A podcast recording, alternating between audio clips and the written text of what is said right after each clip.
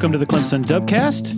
It is Friday, May 19th, an eventful week down at Amelia Island, Florida. Actually, it was only Monday to Wednesday, but we've been writing a lot about that, our feel for the situation, our take on the situation, our pseudo gut feelings on how the situation might evolve.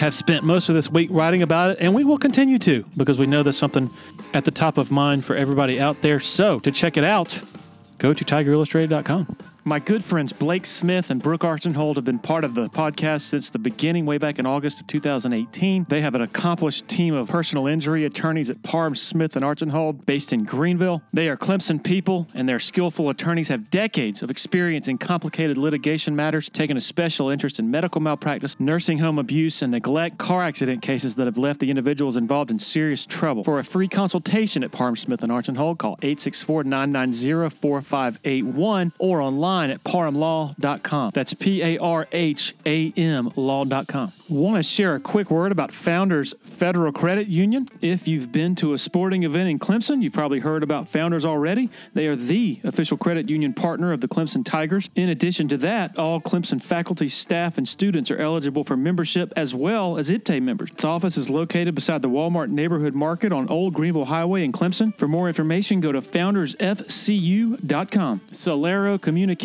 formerly known as Tandem Payment, is a full-service integrated electronic payments provider powered by leading-edge technology. Celero provides a wide array of merchant solutions, simplified payments. They make onboarding, taking payments, maintaining risk management and compliance, and getting support quick and easy. At Celero, they're all about helping you achieve sustainable growth as a business. Taking payments isn't the only thing your business needs. With Celero's solutions, you can manage inventory, sell products and services via social media, schedule staff, track sales, get reports, and much, much more. Find out more about Celero at celerocommerce.com.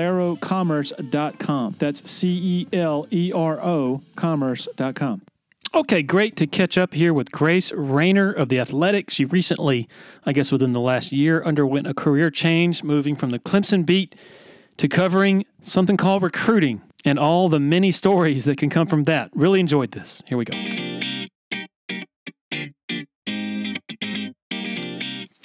Okay, joined by Grace Raynor. I'm really excited to catch up with you, Grace. How you doing? I'm doing well, Larry. How are you?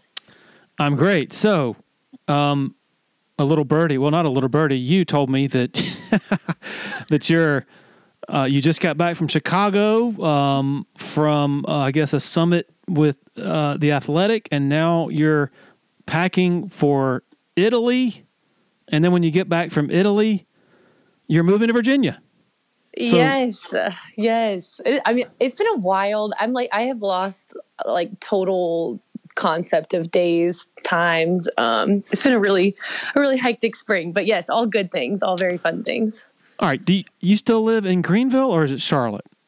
So I was in Greenville. Yep. I was there for, I was thinking about this the other day, 6 years. I started in 2017, which it feels like that just absolutely flew by.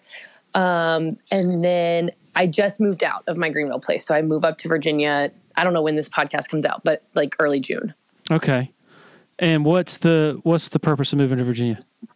That is where my longtime boyfriend that actually Anna Hickey introduced me to. That's where he is. And nice. It was just time, I'm a little more flexible now work-wise. So just sort of the next step in my life. And what part of Virginia? The Virginia Beach, Norfolk area. So a little total 180 from the mountains of Greenville, but I'm excited to, I've heard that that's a pretty awesome recruiting area. So I'm excited to have some big time talent in my backyard and then hopefully get to the beach in 15, 20 minutes. Yeah, that sounds fantastic. And then I have to ask about the trip to Italy because I'm insanely jealous among probably hundreds or thousands of other people. So what are the details of that? Okay. So I've never been out of the country before, so I'm really excited about it. But we are starting in, I feel like I keep getting this order wrong. Also, this was the week where Nick Saban is literally in Italy, and I saw this on Twitter this week, and I was like, am I going to run into Nick Saban? Should I go looking for him? We're starting in Rome, and then we are going to Florence, Cinque Terre, Milan, and Venice. Wow. Is this by car, by train? I think mostly train. Actually, I think exclusively train. We fly into Rome. We'll fly out of Venice. Have you ever been? Rome is the only place in Italy I've been, but yeah. How was it?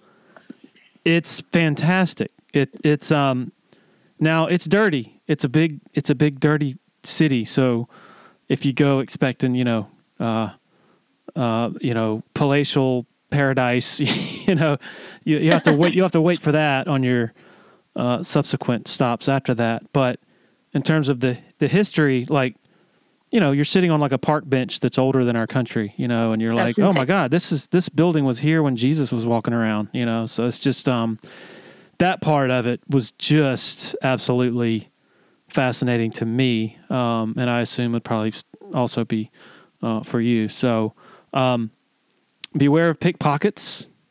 I'll say that. Good to know. Yep. I guess it's a bus. Yeah. It's around this bus station. I think I have vague memories because it was like 2005, 2006 when we went. But there are pickpockets around that the bus station area. There are hundreds and thousands of scooters. That's how they get around mostly, or at least they did when I was there. Okay. But yeah, just a tremendous place. How many nights in Rome? I think it's 2. We land at like 7 in the morning. And then we have so our first day is pretty wide open. And then our second day is jam packed. We have like a Rome in a day tour where we just crammed literally everything in. I think it's like 8 hours. So by the end of it, I'm probably going to be pretty crappy, but at least we'll be able to hit all the important stops before we bounce to the next one. The red wine is amazing, mainly because it doesn't have like the sulfites in it, and so it's almost like it's just a different sort of effect, almost, if that makes sense. That's what I've heard. It's like lighter than American wine. Yeah. So really, really cool. Well, awesome. That sounds like a great trip. And by the way, speaking of one future Hall of Fame coach. Having taken a vacation recently, Dabo Swinney in Africa on a safari. So cool. Is that what he's doing? So I heard that he was in Africa. I'd probably heard it from you or from Twitter or something. What is he? Is he on a safari? That's apparently that's amazing. I actually asked the esteemed communications director Ross Taylor. I was like, is this true? Is he really in Africa? And he's like, I don't know. I don't totally feel comfortable, sharing all the personal information. I don't know if he would want it out there. And my response was, Dabo's probably the last person on the planet who would not want to tell people about a vacation he just took, so, but, I knew he was going overseas on a vacation that he initially planned that got canceled because of COVID, and that he had penciled this one in a long time out, and that was the reason he missed the ACC meetings at Amelia Island. But I never thought to ask where. I just assumed it was like Europe or something. But I just want to see a picture of him in like all khakis and one of those hats or whatever. That would be amazing. With like the because when you go on a safari, you get like right up on the animals, right? You're like pretty close with them. Yeah, I mean, I guess I've never been, but there's definitely a metaphor about the ACC being thrown to the lions, or anyway, I don't know, but yeah, I'm guessing that the first media availability he has upon his return will be consumed with his account of his trip, which I can't wait. That is so cool. Good for him. I love seeing I feel like. This is obviously the time of year that coaches, we've always known this. They all go vacation this time of year, and then June they come back and it's absolutely crazy with recruiting visits. But I love that we're sort of seeing more and more glimpses into, Nick Saban spotted in Italy, and just, I don't know, it kind of humanizes them in a way that it's a good reminder, I think. Like, oh yeah, they also take vacations with their families. And it seems like Dabo, savors life and all those parts of life, every part of life, more than the other coaches probably do. You just know he's having a blast doing whatever it is you do on a safari. Oh my gosh, yeah. I bet his, I want to know what his photography skills are like. Like, are we working with an iPhone? Did he bring a disposable camera? Like, what do we have going on here? So, all right, actually, you know what? I wanted to mention something else. Speaking of Dabo and his long-winded accounts of whatever, I was looking at the craziness going on at Colorado right now with, I guess they're basically firing people off the roster. And they have, if you look down the commit list, I'm guessing you've seen it, but it's like, you know, Clemson 21, South Carolina 23, Georgia, whatever. And then it's Colorado, 68 commitments. 68. Is that what they're at right now? That's, I mean, a couple of days ago, 68 commitments. That is so crazy. And my first thought was, can you imagine Dabo's signing day press conference talking about 72 commitments? We would literally be there. What should we average? It's probably like 5 minutes per player. Per person. Yeah. Yeah. So like 350 minutes, however many hours that is. Yeah, we'd be there all day. Pretty amazing. All right. Your story is so interesting. And I guess let's talk about the Clemson sort of specific part of the story. You replaced Aaron Brenner at the Post and Courier right after the 2016 season, right? Yes. Yep. I think like my second or third game on the beat, because they were sort of getting my feet wet, was like the playoff, which was awesome. Yeah. And then, well, first of all, what was that like? Because you went from, initially you were working in Charleston for the paper, correct me if I'm correct my memory if it's wrong here, but you were doing like human interest type stories, just type, you know, going out and covering like a sailboat race one day and then and then something totally different the next. Is that right?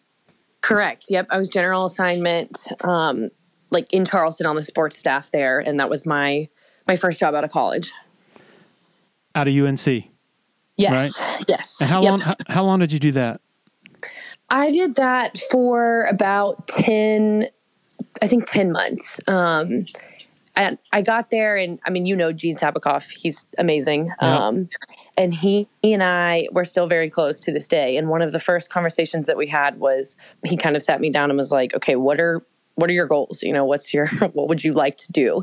And I had told him that at some point I knew I wanted to cover college sports. I had 2 internships with Major League Baseball, and I really loved it, but I didn't love the schedule of baseball, as I'm sure you can imagine. And so I told him I really want to be on a college beat, and I want them to be nationally relevant in one of the 2 big sports, football or basketball. I didn't care which one. And then obviously I got very lucky that exact scenario opened up at my own paper. But yeah, I was there for about a little bit less than a year. Yeah, Aaron Brenner decided to make a career change and went into real estate, which that sounds like he's doing really well at back in his hometown of Denver. So can you remember when you got word, hey, Aaron's leaving and there's going to be an opening and you're right in the wheelhouse of maybe filling it? What was that like? I can't remember exactly when I got word that he was going to be leaving, but I do remember immediately hoping to throw my name in the ring. And this was like right after, you know, Dabo had the pizza party, and like Clemson was like America's darling at this point, as you remember. Mm-hmm. And so I didn't really grow up. I didn't watch a ton of Clemson growing up, but I had that season, that 2016 season, I had obviously paid more attention to them. That was the wild Louisville Clemson game with Lamar and Deshaun. I mean, you remember all this. I'm telling you about things that you already know. But my point is that I had followed them a little more closely than I normally would have. And I had remembered thinking that whole season, that job would be so cool if it ever came open. And I had no idea that it was going to come open as quickly as it did. But timing and luck is sometimes like that. And then I vividly remember my first game on the beat was the Syracuse game, which was a total blowout. And I had been to Clemson once when I was a student at UNC. And even then in 2014 or whatever it was, Deshaun had set like a freshman record or whatever against Carolina. And I remember being at the campus and at the stadium being like, this place is very cool. And I love this atmosphere. It would be super cool to come to some games here. Because, you know, I grew up in a basketball state, obviously, not a huge college football state. But yeah, I mean, I'm rambling at this point, but I just remember thinking this would be a really cool job if I ever got lucky enough to get it. And then the timing just was super fortunate. That 14 game, did you come? You came down as a fan or writing for the Daily Tar Heel newspaper? What was the capacity? Daily Tar Heel, yep. I still have a picture of me and my best friend from college in Clemson's press box. You can see the hill in the background. And I remember the very first, I'll never forget it. It was a very vivid memory. Like, we pulled into Clemson's campus, and I had never been there before. And we passed SO on our way to the stadium, and the tailgating was exactly like what it is now. And everyone looked so happy. And I think that at this point, I remembered like my college career counselor in high school saying, yeah, like there was some review about Clemson has like the happiest students, you know, in the country. And so I was always curious, like, you know, what's Clemson like? And I'll never forget pulling in that day and passing by SO and being like, man, everyone here looks like they're having an awesome time. Had you previous to that, had you been to any quote unquote big time college football atmosphere, you know, with 80,000 fans in the stands and so on? Not really, honestly. I mean, I grew up going to North Carolina football games. My older brother went to NC State. And so we, you know, when I was in college, I would go over there for some games and I loved their atmosphere and their tailgating and all that kind of stuff. But in terms of the like SEC-esque experience, no. Like my whole life, I grew up going to basketball games. And so seeing an atmosphere like Clemson for the first time was really cool for me. That was really, thinking back to that point, that game, that was really when that was kind of a pivot point, because the week before Clemson had gone down to Florida State and really outplayed them for most of the game. Cole Stout had started for the last time in that game, and they finally pulled the plug on him. Deshaun comes onto the field and looks like he's better than everybody on the field. And I'll never forget Kirk Herbstreit saying, this kid in the number 4 jersey is going to be the face of college football moving forward. And so a week later, I don't think there was an open date. I think it was the next week. They come back, even though they had lost to Florida State, and it was just a devastating defeat, in the manner in which they lost a close one. There was an air of just of kind of wonder and anticipation, because you just felt like things were really about to take off with Deshaun, and they certainly did. And so that's what sticks out in my mind. That was kind of an important time when you came in a working capacity as a college student that night, I guess. Yeah, I remember just, you know, obviously they're announcing in the press box, you know, he said, I can't remember exactly what the record was. Of course, I was my coverage was on the other side of it. You know, UNC was on the wrong side of this. And I think at that point, I don't fully remember, but I'm pretty sure I do remember being a junior and a senior UNC, and the defense had major issues and, you know, all of these things. So that was sort of a running theme that year. But, yeah, I mean, I still vividly remember, I don't remember all of the details of the game, but I remember being there and being at the at Death Valley for the first time and being like, whoa, this is a place that I have seen on TV, and this is a cool place to be, and just kind of soaking it all in was really awesome. So the average fan listener who's listening to this is going to think, oh, well, she's a North Carolina fan. She's a Tar Heel fan.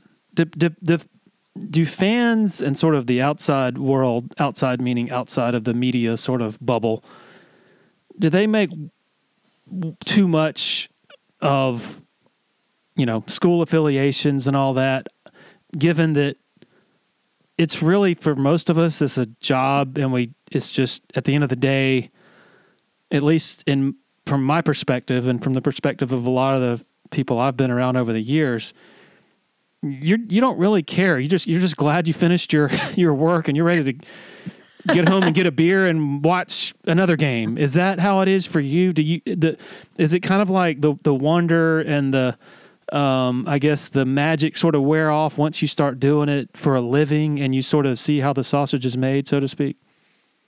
For sure. I mean, I think, and you know this super well, Larry, like game day is just totally different for us on the reporting side than it is on the fan side.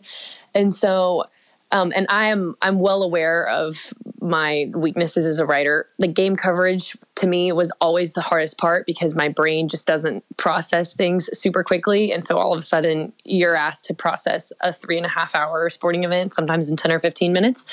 And so by the time we're getting to the fourth quarter, I'm like, I was often rooting for a blowout or some sort of obvious storyline, or you know, the most efficient way to get our stories in. So yeah, because and then it's a long night. You know, we go to press conferences, we talk to players, and you come back, you transcribe, you write. I mean, at that point, all you're thinking about, or at least all I was thinking about, was all right, how do I write the best story I can in the most efficient, timely manner that I can, and then go home and sit on my couch.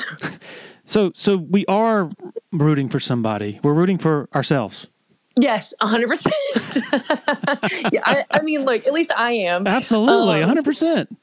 And that's not to say, like in hindsight, I mean, the 2016 National Championship game was still one of the most epic things I will ever see in my life, in my career. That game was wild. But I had a total, and actually sometimes I talk at Carolina and my professor asked me to tell this story. I had like a total meltdown that night in Tampa because I had 10 minutes. It was my like fourth game on the Clemson beat. I had 10 minutes to write. I had the sidebar, which at that point, obviously the side story is not obvious if the game story is not obvious. And I had 10 minutes to make it for print and in a paper that I knew was going to be hanging on everyone's walls. And I like went home that night and I called my mom crying. And I was like, I don't know if I'm cut out for this. Like, this was so stressful and crazy. And so those close games can be awesome. And of course now, you know, 7 years later, I'm like, that was pretty sick. But at the time, it's just total panic sometimes when you're on deadline and trying to scramble to meet a print deadline, especially. Okay. So is the sidebar that you wrote, is it on that front page? I have no idea. I have never looked back. I never read it back. I could not even tell you. Well, originally the sidebar, like it looked obvious at first. Originally, who was Alabama's running back at that time? Was it Bo Scarborough? Yep. Okay, that's what I think the original story was going to be on because he obviously had a lot of success in the first half and it kind of looked like it might be headed that way. And then obviously Clemson won and he got hurt. And so it became kind of, we're headed into the fourth quarter. I'm like, I don't think this is going to hold up anymore. And then, you know, you get down to 6 or 7 minutes left in the fourth quarter and you don't even know what's going to happen in the game, let alone what the tangential storyline is going to be. So to this day, I have not once read it back. I've never Googled it. I have no clue where it was in the paper. And I'm like giving your readers now an open invitation to go, you know, read some of my probably not best work, but yeah, I don't know. I don't know where it was in the paper. Do you remember what it was about? I remember like the lead was about Renfro's catch, which I don't know that it should have been because that's the game story. So honestly, no, I don't remember what it was about. Like, I think you know, those moments where you just kind of black out. Like I saw Taylor Swift 3 weeks ago. I feel like I sort of blacked out during that too. Just a surreal experience. Well, at least you didn't have to write about the concert 10 minutes after. Yeah. You know, right. Afterwards. Right. It's going on everyone's wall. Yeah, for sure. So this was legit a traumatic experience that you walked away from saying, I do not even want to think about that night anymore, just because it was so hard. It was, yeah, I think I was just, because again, like in college, all of my experiences were on a basketball deadline. And obviously basketball games are half the length of a football game.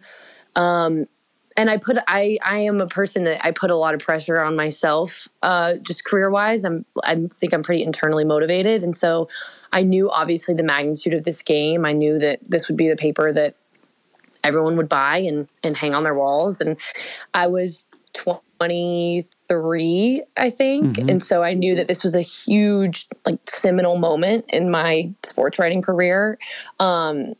And all I wanted to do was just knock it out of the park. And I, you know, I showed up like, I'm ready to go. I'm going to crush this. This is going to be epic. And then it happens, and you have, I think I had 15 minutes before our print deadline arrived. And it was unlike anything I had ever experienced before. And this is 15 minutes after the game ends, and you don't have, you're not able to go down and right. do interviews. No quotes.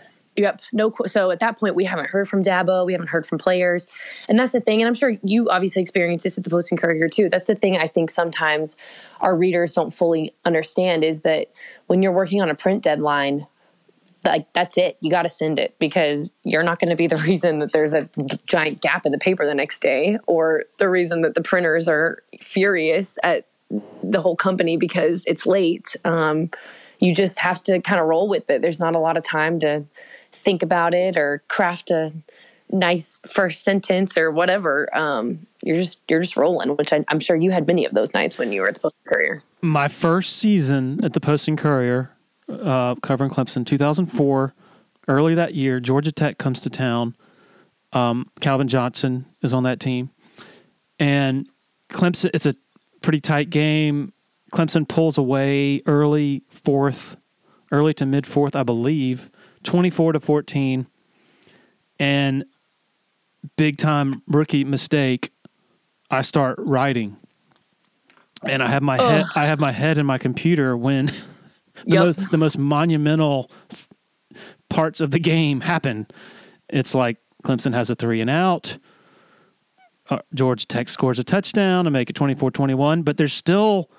There's still literally. You're like, oh, I've got it. Still 3 points. Yeah. There's still less than a minute left, and I'm like, come on. And so I continue to write. Clemson, another 3-and-out. Then they have to punt. I'm like, well, surely they're going to get the punt off. Like, Tech has no chance of going, 70 yards in 20 or 30 seconds. Well, the deep famous snapper. Famous last words, Larry. The deep snapper, and I did not see this. Deep snapper literally like dribbles the ball 10 feet backwards and doesn't even come close to getting to the punter. Georgia Tech recovers. What I do see is the game-winning touchdown pass to Calvin Johnson. I literally have to ask people around me, okay, what happened? I'm literally writing down the play-by-play from the accounts of the other writers who were around me who actually did watch. And so that's one thing people really don't understand, is the choices you have to make when you're in that type of situation. Like you have to calibrate and sort of, it's largely guesswork. Okay, how long is it going to take me to do interviews and such, and then get back up here, and then how much time am I going to have to sit and write a story? And then that's on top of an exhausting day, because like you said you show up to the stadium in Tampa and you're just juiced up for this, Titanic matchup. But then the game lasts like 3.5-4 hours, and it's exhausting. And so by the time you actually sit down to write, you're just frazzled. I've been through that many, many, many times. Totally. And you're just like, I just want this to just make sense, and get the score right. And there's an art to it that I still, all these years later, still haven't really totally mastered. I think you're a great game story writer, because I feel like, and I think this is journalism in general, right? Like we've shifted more towards what happened or less towards what happened and more towards the analysis portion of it, which is where I think you really shine, and you process in a way that I've always been impressed with. Like I just cannot process that quickly. So whatever's going on in your brain, I'm jealous of that. Well, thank you. Yeah. I mean, but it is hard, right? Like it's just, and then I read other journalist, because I always like to read other people and see where I can get better, or read people I admire, and I'm like, how did you do this? I mean, it's just unfathomable to me how these people can write just these incredibly well written, detailed, just fluent game stories, knowing that they had 5 minutes to do it. I'm like, you guys are just wired super awesomely.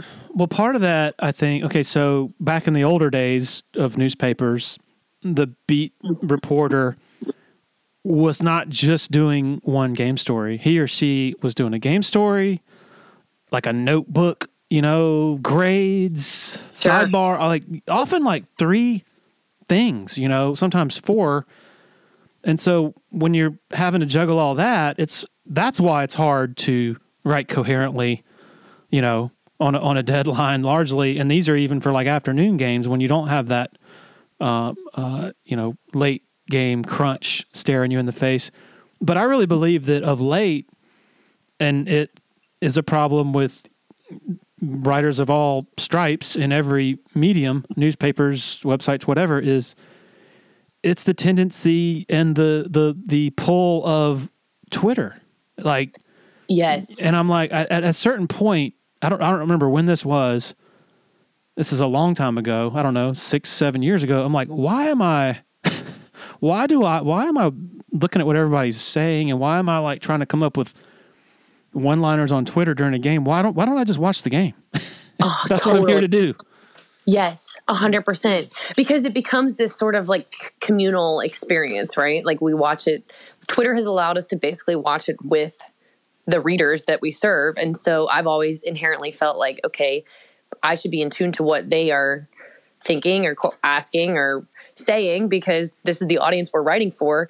But you're right. It is such a balance, because then you do have to remind yourself, like, wait a minute. We're here. They're watching this. A lot of them are watching this on TV.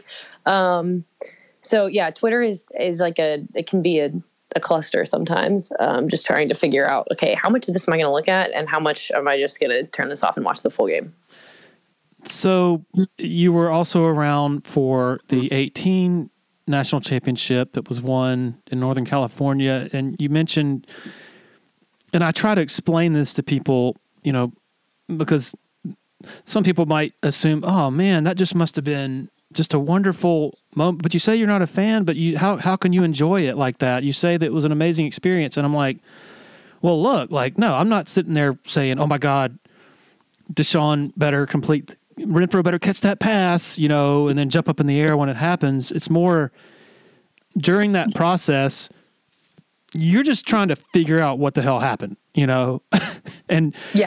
So you can, when you do sit down, you can try to do it justice with what you write. And at least in my case, it wasn't until like when I was on the bus in Tampa going back to the hotel at like 3 a.m, when I finally have a chance to just sit and be alone with my thoughts, and you're trying to process everything. And I'm like, I can't believe what I just had the opportunity to just be around, you know, to be witness to. Like, this is incredible. Like, so there's a difference between, oh my God, this is great. You know, they just went down the field and scored a touchdown. Yay. And still being, you cannot do that and still be profoundly affected by what you just covered. Does that make sense? I'm kind of rambling. Oh yeah, 100%. I mean, just the opportunity to witness greatness and then to document greatness. In our case, that makes it sound more important than it is. But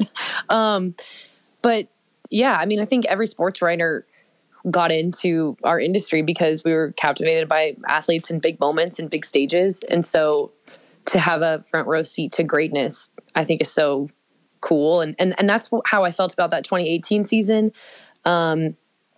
Just like, and I think about this often, actually, especially on Sundays when I see Trevor on TV, like just the fact that we got to cover Trevor Lawrence's career, particularly his freshman season, is just so, like, that's, you just don't ever forget it, because, you know, he'll go down as one of the greatest ever. We'll talk about him 30 years from now. I'll probably tell my kids, let me tell you about this quarterback I covered back when I was cool and in my 20s.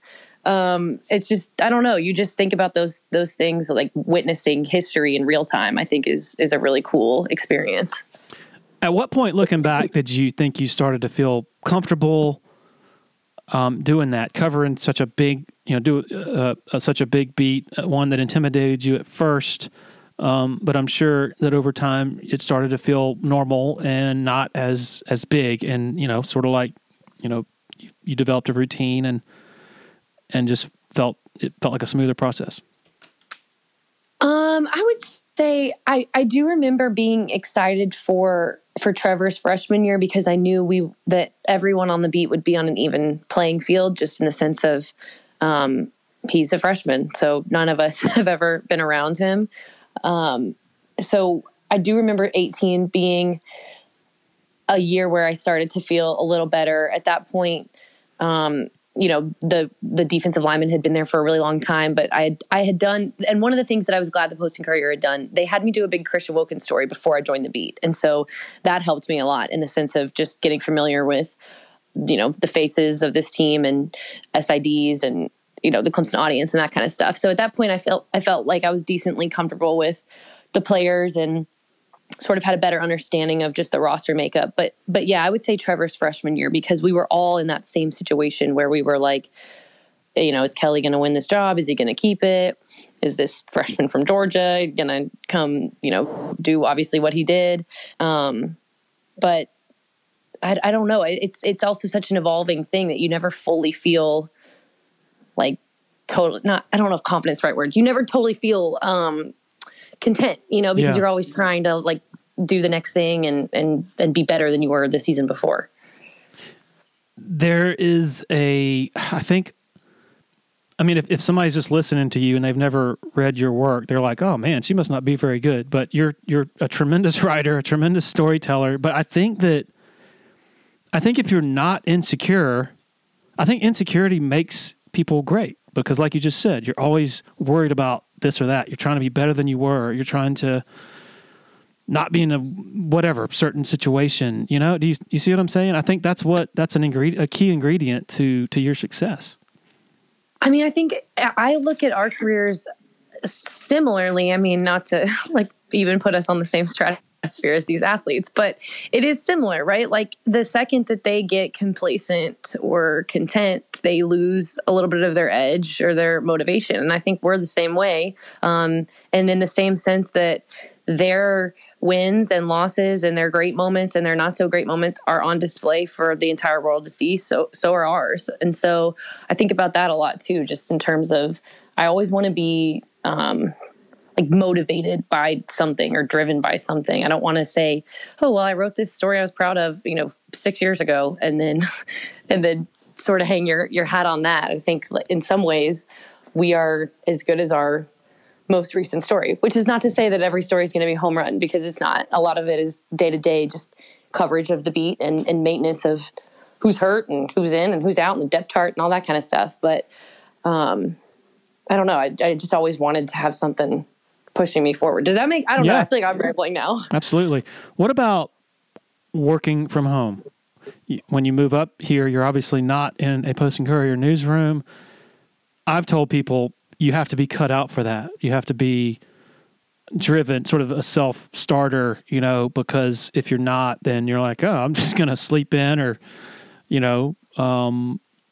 be distracted by all these things I can do at home instead of an office setting. What was that process like, learning how to, to sort of be your one person shop, essentially, as far as that goes? That part was hard for me. I think I've gotten into a better rhythm, but I'm a person that I do really well with structure. And that's why I think, as exhausting as football season can be, I always looked forward to getting into that routine and just knowing every, Monday I'm going to be doing the same thing for the next 4 months. But it is hard, right? Because you do have to motivate yourself, but you also don't want to be in a situation where, or at least I wasn't, where I look up and I've been writing this story for 6 hours and I haven't seen another human all day, Mm-hmm. So you want to get out and get some fresh air and all that kind of stuff too. But there would be times where I'd be like, do I really need a 2-hour walk? I don't think so. It's hard to sometimes motivate yourself, but once you get into a rhythm, I think it's better. And then I think too, having a space in your home is so crucial, like a home office or this is where I'm going to do my work stuff. And then when you're done, leave it. With the Post and Courier, you were covering the daily beat, but also a big part of your job was, finding good stories that nobody else had. And then was it 2019 that you went over to The Athletic? Yes, it was February of 19. Yep, that's correct. So a much different job. I mean, they hired a bunch of quote unquote beat writers, but your sort of the mission there for each of you was not to really focus as much on the nuts and bolts each day of such and such, you know, turned an ankle or something like that, and more telling the bigger picture stories, maybe writing, I don't know, 3 times a week, correct me if I'm wrong. And then after games, instead of writing just a straight game story, you're telling a big story, you know, like something that somebody can sit there on a Sunday and really sink their teeth into. Am I covering the biggest sort of changes to your responsibilities there when you shifted from the Post and Courier to the Athletic? Yes, for sure. Like, I think it was, someone told me this when I joined the Athletic, and I didn't fully understand what they meant by it until I was in my first season, but they said, I have fewer bylines than normal, but I'm writing more than ever before, if that makes sense. So it was a lot of, I would write 3 times a week instead of 8 times a week. But then if you were to compare the total word count, they were probably equal or maybe even a little bit more at the Athletic, just because the Athletic knew that we were going to be obviously a new outlet coming into markets that had been established for, you know, forever, for years. And so they just wanted to look at it a little bit more big picture wise. But yes, that was definitely the biggest change. And what was that like? Like, it's probably something that was more in your wheelhouse, but still something that took some reprogramming, and that, you know, if there's an issue on a Tuesday that pops up, it's not like you're immediately writing about that. You're trying to have some distance to it and write more big picture maybe. So was that an adjustment at all? Just compared to what you had been doing? I think reprogramming is a really good way to put it, because, I mean, you know how we are. We're like, when we see breaking news or we see an injury or we see something, our instinct is to be all over it immediately. And do I need a quick story and comment and tweet it and all this stuff? And so there would be times where, I can't think of a specific example, but there would be injuries where normally at a newspaper, that would be my main story for the day. I'd write a whole story about the injury, what it was, why it mattered, who was next up, blah, blah, blah. And then when I went to the Athletic, it was more of a tweet or more of a quick headline.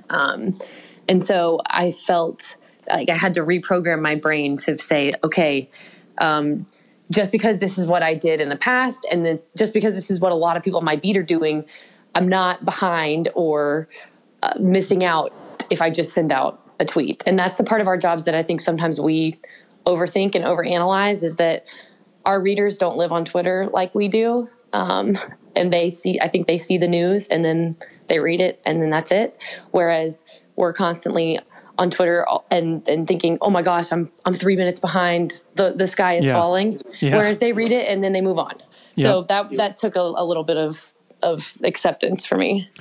And then I assume the game day and game story routine dramatically different with the Post and Courier, particularly for like an 8 o'clock game. You're slaving away, you know, just trying to get it in before deadline. Whereas with the Athletic, there's a much different type of pressure, but still pressure nonetheless, in that, no, you don't have to spend any time during the game trying to shovel in copy by a deadline, but you do have to go do interviews. And after that, hour and a half or sometimes 2 hour long process with Dabo is involved, you're staring at a blank screen at 1 a.m. and you've got to write something really in depth and thoughtful and something different. Tell me about what that process was like and how that might have sort of posed its own challenges. Yeah, it was a different sort of pressure, sort of like what you were saying. I mean, when you're on a deadline, when you're on a print deadline and you have 10 minutes, you don't have any time to overthink.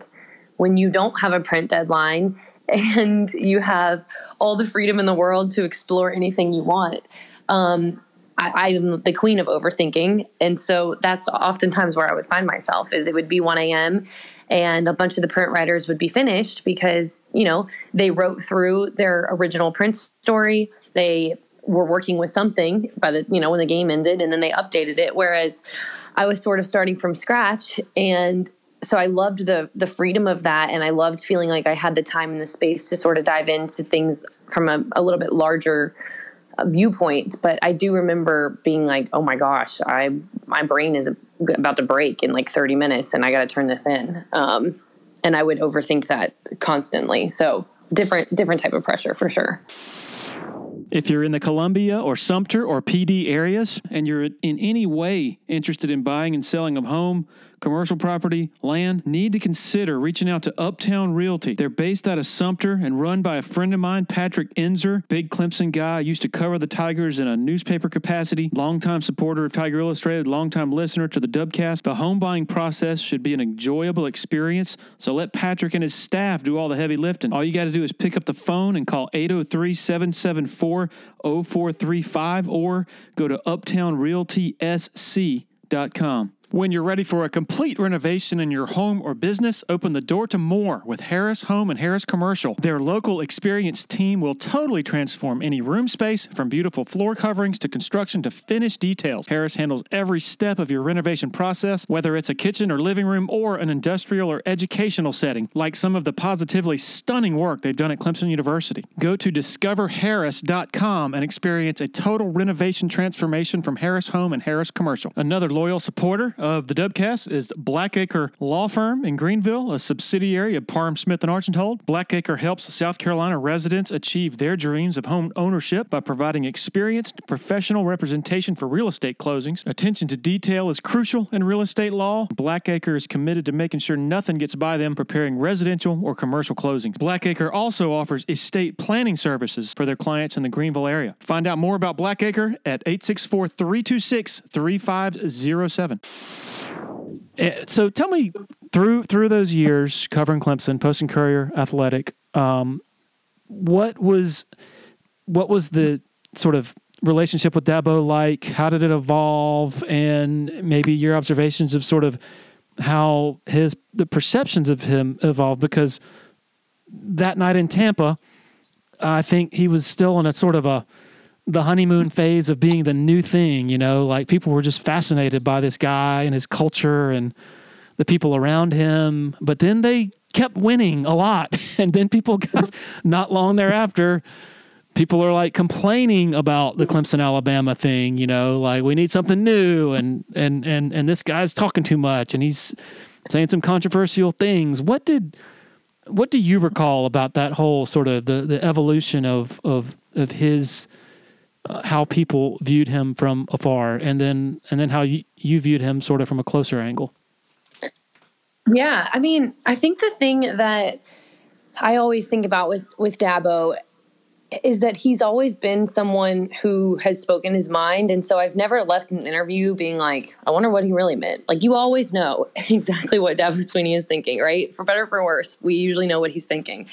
But it was interesting to see sort of the evolution, as you were talking about, because more people were starting to pay attention. And so that was the big thing that I started to notice was I was surprised when I first started covering Clemson at how relatively small the base was compared to what I thought it would be and compared to Ohio State, Alabama. You know, I didn't realize that it was sort of a smaller alumni base and et cetera.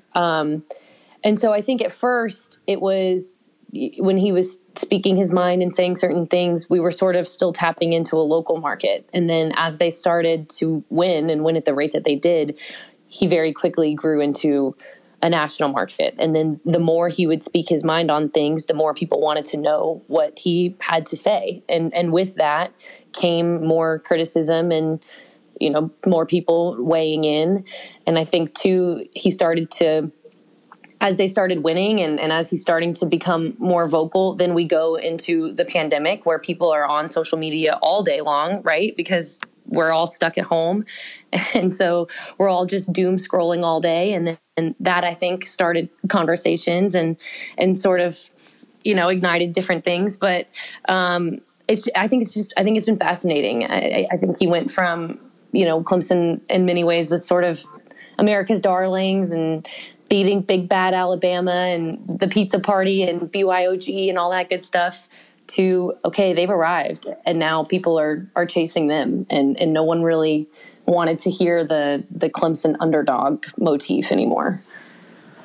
I know that the last time you were in Clemson, I don't remember when that was, last fall, I guess. You and I were sort of, talking about asking ourselves some of the same questions most people are asking, including Clemson fans. And that is, all right, is this going to be able to be sustained? The model he built was built under different parameters, with no NIL, no transfer portal, to say nothing of no juggernaut over there in Athens winning back-to-back national titles.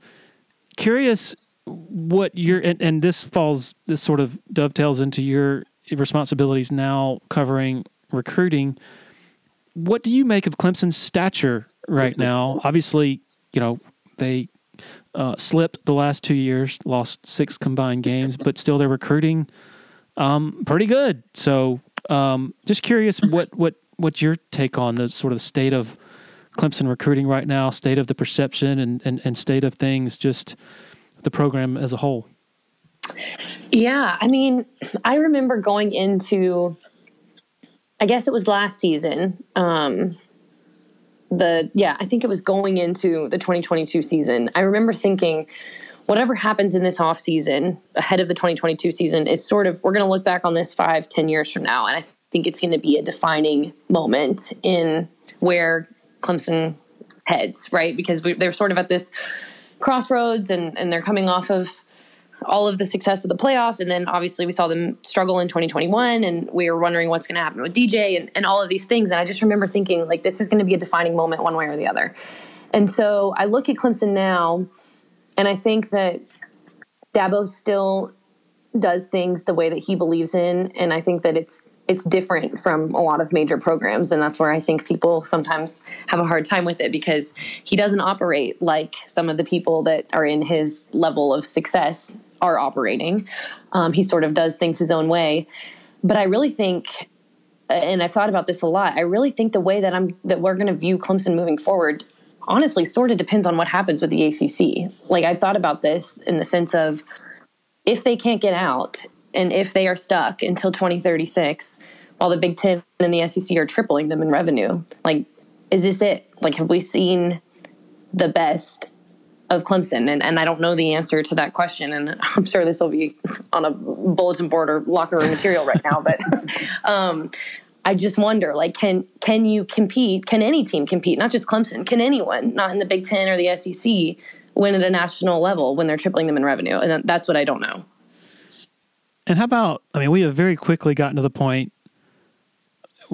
just 2 summers ago, I'll never forget, at the start of NIL, it seemed like every story that was written on an NIL deal had this little disclaimer, NCAA rules prohibit schools from signing, from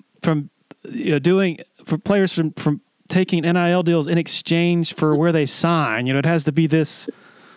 It just deteriorated so quickly, so rapidly from there to the point where it's okay, this is freaking pay for play outright. And now we're at the point where coaches and others are openly saying, hey, if you're not in the game of, paying this big money recruit whatever he wants to go to your school, then you're going to be in some trouble. What do you think about Clemson's positioning in that respect? Because, yes, they have NIL. They don't have their heads in the sand, and they are making an earnest effort at that.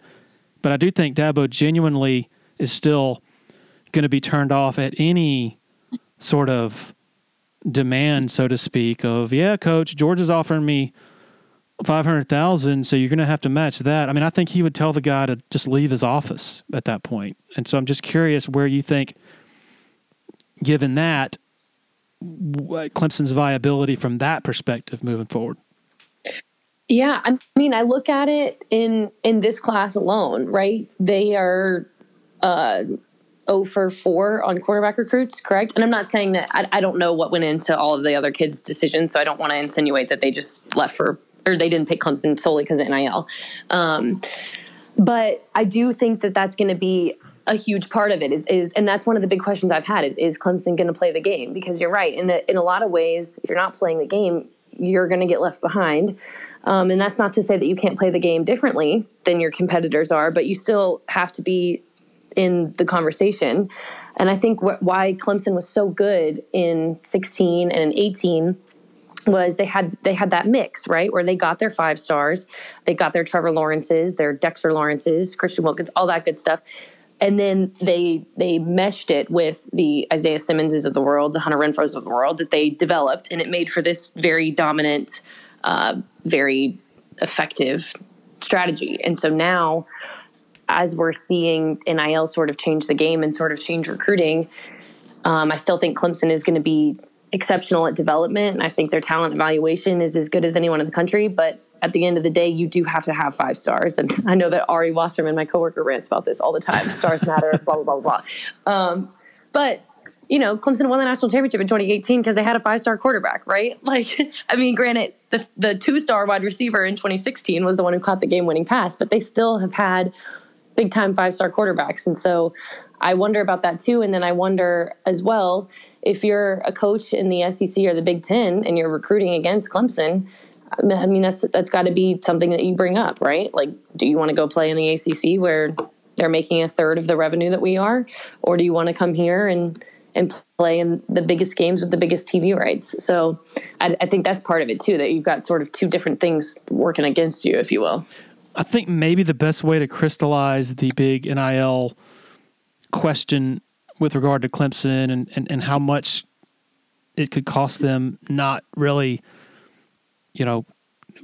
swinging with the big dogs, so to speak, is just take a look at that decade, the superstars of that decade, starting with Sammy Watkins, Deshaun Watson, Christian Wilkins, Dexter Lawrence, T. Higgins, maybe a couple of others. How many of those guys under these parameters would have still come to Clemson with Clemson? Or would have gone somewhere else. Yeah. And that's a question we'll never know the answer to, right? But yeah, it's a great question. I don't know. But if you're being honest, right, you have to say, they might not have gotten any of it, and maybe not close. Yeah. I mean, I feel like I could make an argument that I think Trevor Lawrence probably comes to Clemson regardless. I don't know. I say this out loud and I'm like, maybe, I don't know. Like, it just felt like he and Dabo clicked from the start and Clemson was a little later in his recruitment and all that stuff. But I don't know. And I also don't, and this is something I've ranted about a lot, is that with the college football's issues with NIL right now and with how much of a mess it can be and all these things, I hate when the kids get blamed, because I think it's the adults that are that are sort of driving this ship and ruining this. And so, if I'm a 5-star quarterback and I've got suitors, I'm probably going to ask.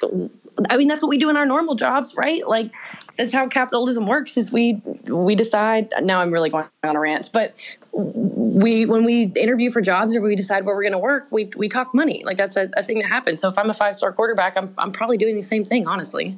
Well, and like in the case of Cade Klubnik, I remember his mother telling me, he doesn't give a crap about NIL. He just wants to go to Clemson to become a better man and this and that. And his family is well off. But I think that, and that's great for them.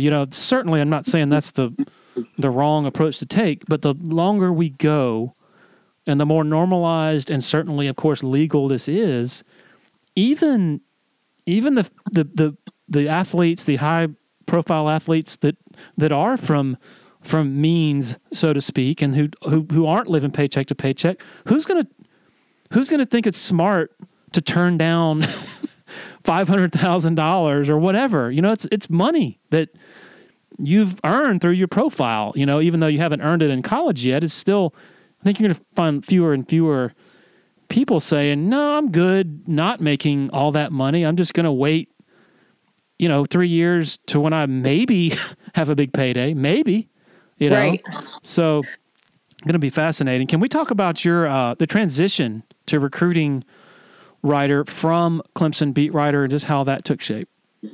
Oh, sure. Let's see. When did I start that? Like a year ago, May of last year, maybe? I just felt like it was sort of the next step career-wise, if you will. Like at that point I had been on the Clemson beat for, 6 seasons. And so I think I was like creatively sort of ready for another challenge. And then also I knew just in my personal life, I was probably going to be needing some flexibility soon. And so that was a lot of it, was that, I love Greenville and I would love to settle there, but I knew that was probably not going to be in the cards for me, just personal life wise. Mm-hmm. And so I sort of pitched it to them because I wanted to, first of all, as you well know, people are absolutely obsessed with recruiting. Also our dog is barking. So if you hear that, that's what that is. But I didn't realize fully how invested people were until I started covering it, in the sense that, like, if you're a team that's operating at an elite level, people want to know, are we going to sustain this? And if you're a team that's struggling, people want to know if they should have some hope. And then you throw in NIL and you throw in the transfer portal. And I just think recruiting is it's unlike anything we've ever seen before in college football. And I just find it really fascinating. I find roster construction very fascinating. Why kids are drawn to certain schools, why schools are drawn to certain geographical areas, whatever. I don't know. I just felt like there was just a wealth of topics to cover at that point. And then we obviously live in an area of the country that is so fertile, just recruiting wise, being in the Southeast.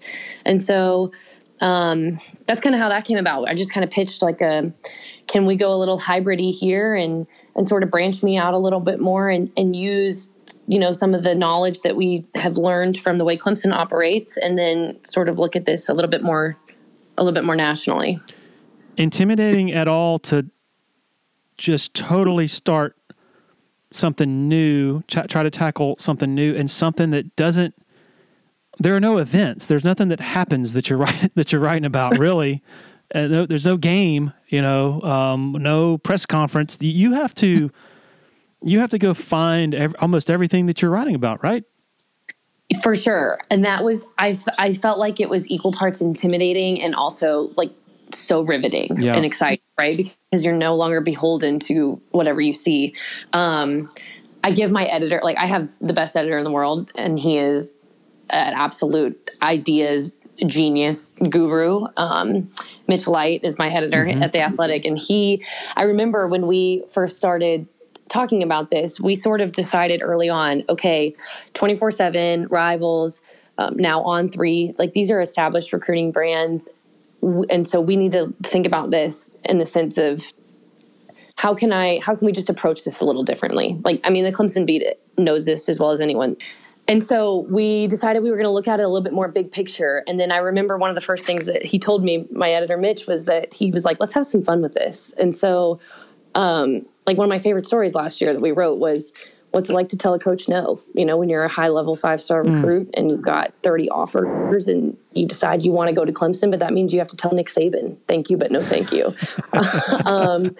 I'm working on a really fun one right now. I actually just talked to Brent Venables for it this week about what is it like to recruit another coach's son. And Dave Clawson obviously did that with Tyler Venables. And so I feel like he's helped me attack it in a way that's just, hey, there's a gazillion different ways that we could go in this direction. So like, let's just throw out some of our fun ideas and see what happens. What about the difference? Like when you're covering something on a daily basis, a program and a coach and players, there's attention, not attention, but a space TENISON that exists there because they're high strung, you know, especially during a season. And it's like, what does this person want to write about? You know, what are they trying to dig up? You know, and you're just kind of like more of an adversary. Not that Dabo considers us adversaries. He's really good to work with, but I'm curious the differences between dealing with something you're covering on a daily basis and I'm talking about mainly coaches and how they respond to you, compared to what you're doing now, I would expect they'd be, when you're just sort of, hey, Brent, how you doing? Hadn't talked to you in a while. I got this idea, yada, yada, yada, that it's much more, I don't know, it's friendlier maybe. That's just a different, you're greeted differently. Is that, does that make sense? Yeah, for sure. It is different because you're right. Like I'm not there every day. And now when I hit up Brent, well, first of all, I always loved covering Brent Venables. I thought he was so fascinating, and sometimes he was hilarious, and other times I thought he was like, I loved the just dynamic of covering him. But it is a little different now when I say, hey, I'm working on this story. I would love to talk to you about something that happened 5 years ago, you know, as opposed to, when we were at Clemson every day, we're talking about, you know, your defense 2 nights ago or yesterday or right now. Or I wasn't coming at it from, I didn't have any injury questions. I didn't have any scheme questions. And so I think it's, now that it's a little bit more big picture for me, in those settings, it's a little bit less under a microscope, right? Like when we're in the season and on the beat and doing that kind of stuff, we are digesting and breaking down almost everything they say and do every single day. Whereas now it's a little bit more big picture, and, you know, we can kind of shoot the bull a little bit about different things. I got to ask you about a recent story you wrote on NC State, and the premise was, wow, how has this team not won an ACC title since, is it 1980 or ever? 1979. 79. North Carolina's 1980. Yes. And you did a great job of sort of chronicling the reasons for it, and sort of the times that they were equipped to do it, but just sort of tripped through the doorway, including at least one time against Clemson in 2016. But Doran, it seemed like the quote that, one of the quotes you had from him, it seemed like he took exception to you suggesting that, hey, you know, you guys haven't been able to do it, and when you have high expectations, you don't really meet them. What do you have to say about that? And he was like, something to the effect of, I don't understand your question. Can you take me back to that? I'm curious to hear more about that interaction. Totally. Yes. I mean, I will say, and I'll start with this. I feel I have a lot of respect for Doran for even having this conversation with me, because when I pitched this story to NC State's SID, well, actually, let me back up. We were going to write this story, like regardless, because we were doing an off-season project where we're looking at interesting programs that are either at a critical juncture, or maybe like Georgia's, you know, sustaining a lot of success right now, just programs that we're fascinated by. And so I knew that if we were going to write this story about NC State sort of struggling to get over the hump, not only would it be like just not me doing my job as a journalist, but it would also be unfair to all of our readers for me to not try to talk to Dave Doran and Boo Corrigan at NC State. And so I sent the request in to NC State's SID, and I was pleasantly surprised when Doran agreed. And I give him a lot of credit, because essentially in my pitch, I said, I'm working on this story about how NC State has been historically dominant, but has struggled to get over the hump and take the next step. And obviously he's been there for 10 years. And so the fact that he even hopped on the phone with me, I was like, good on you, dude, because this is not an easy conversation to have.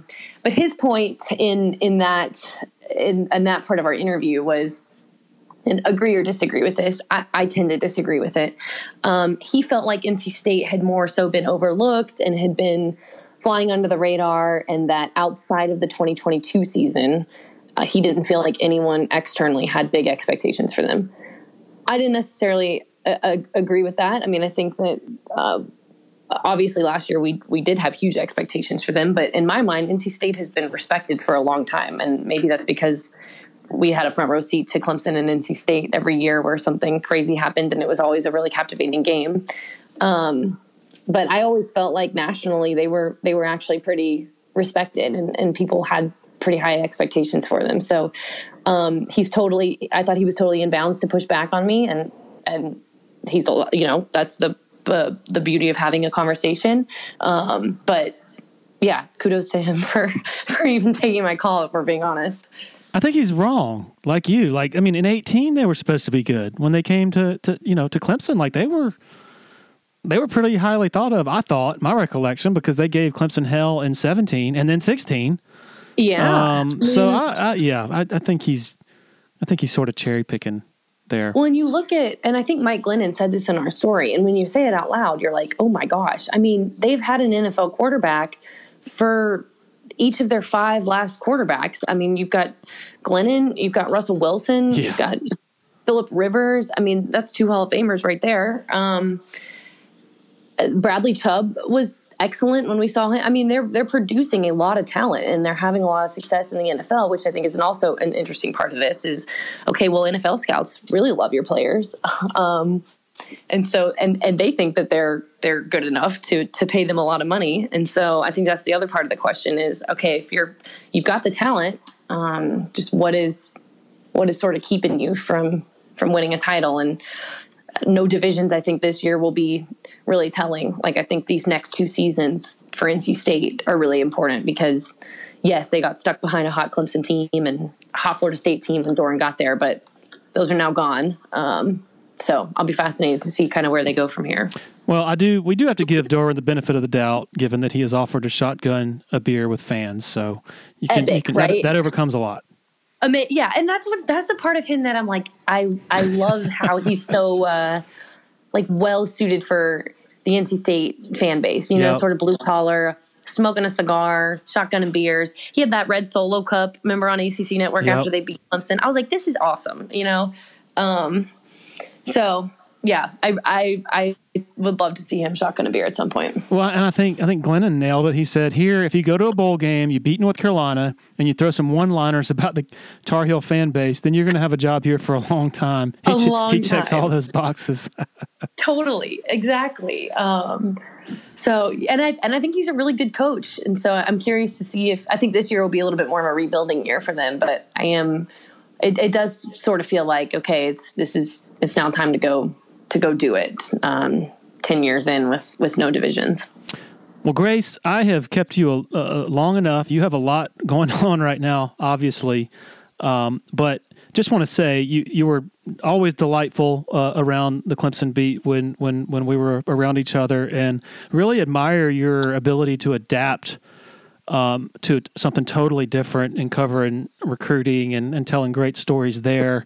That's something a lot of people don't have. And with the industry the way it is right now, man, if you don't adapt and you aren't sort of thinking outside the box, then you could be in trouble. So, man, you're really respect you and all the work you've done and will do in the future.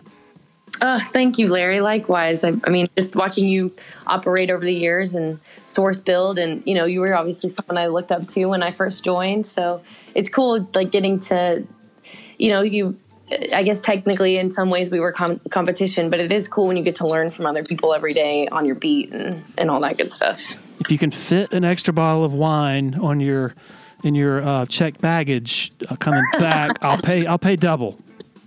Deal. Oh, I would never price gouge you like that. Have a great time, and best of luck on your move and all that. Sounds like an exciting time in your life.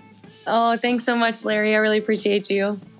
Okay, a lot of fun there with Grace, who is on the verge of having a lot more fun in Italy.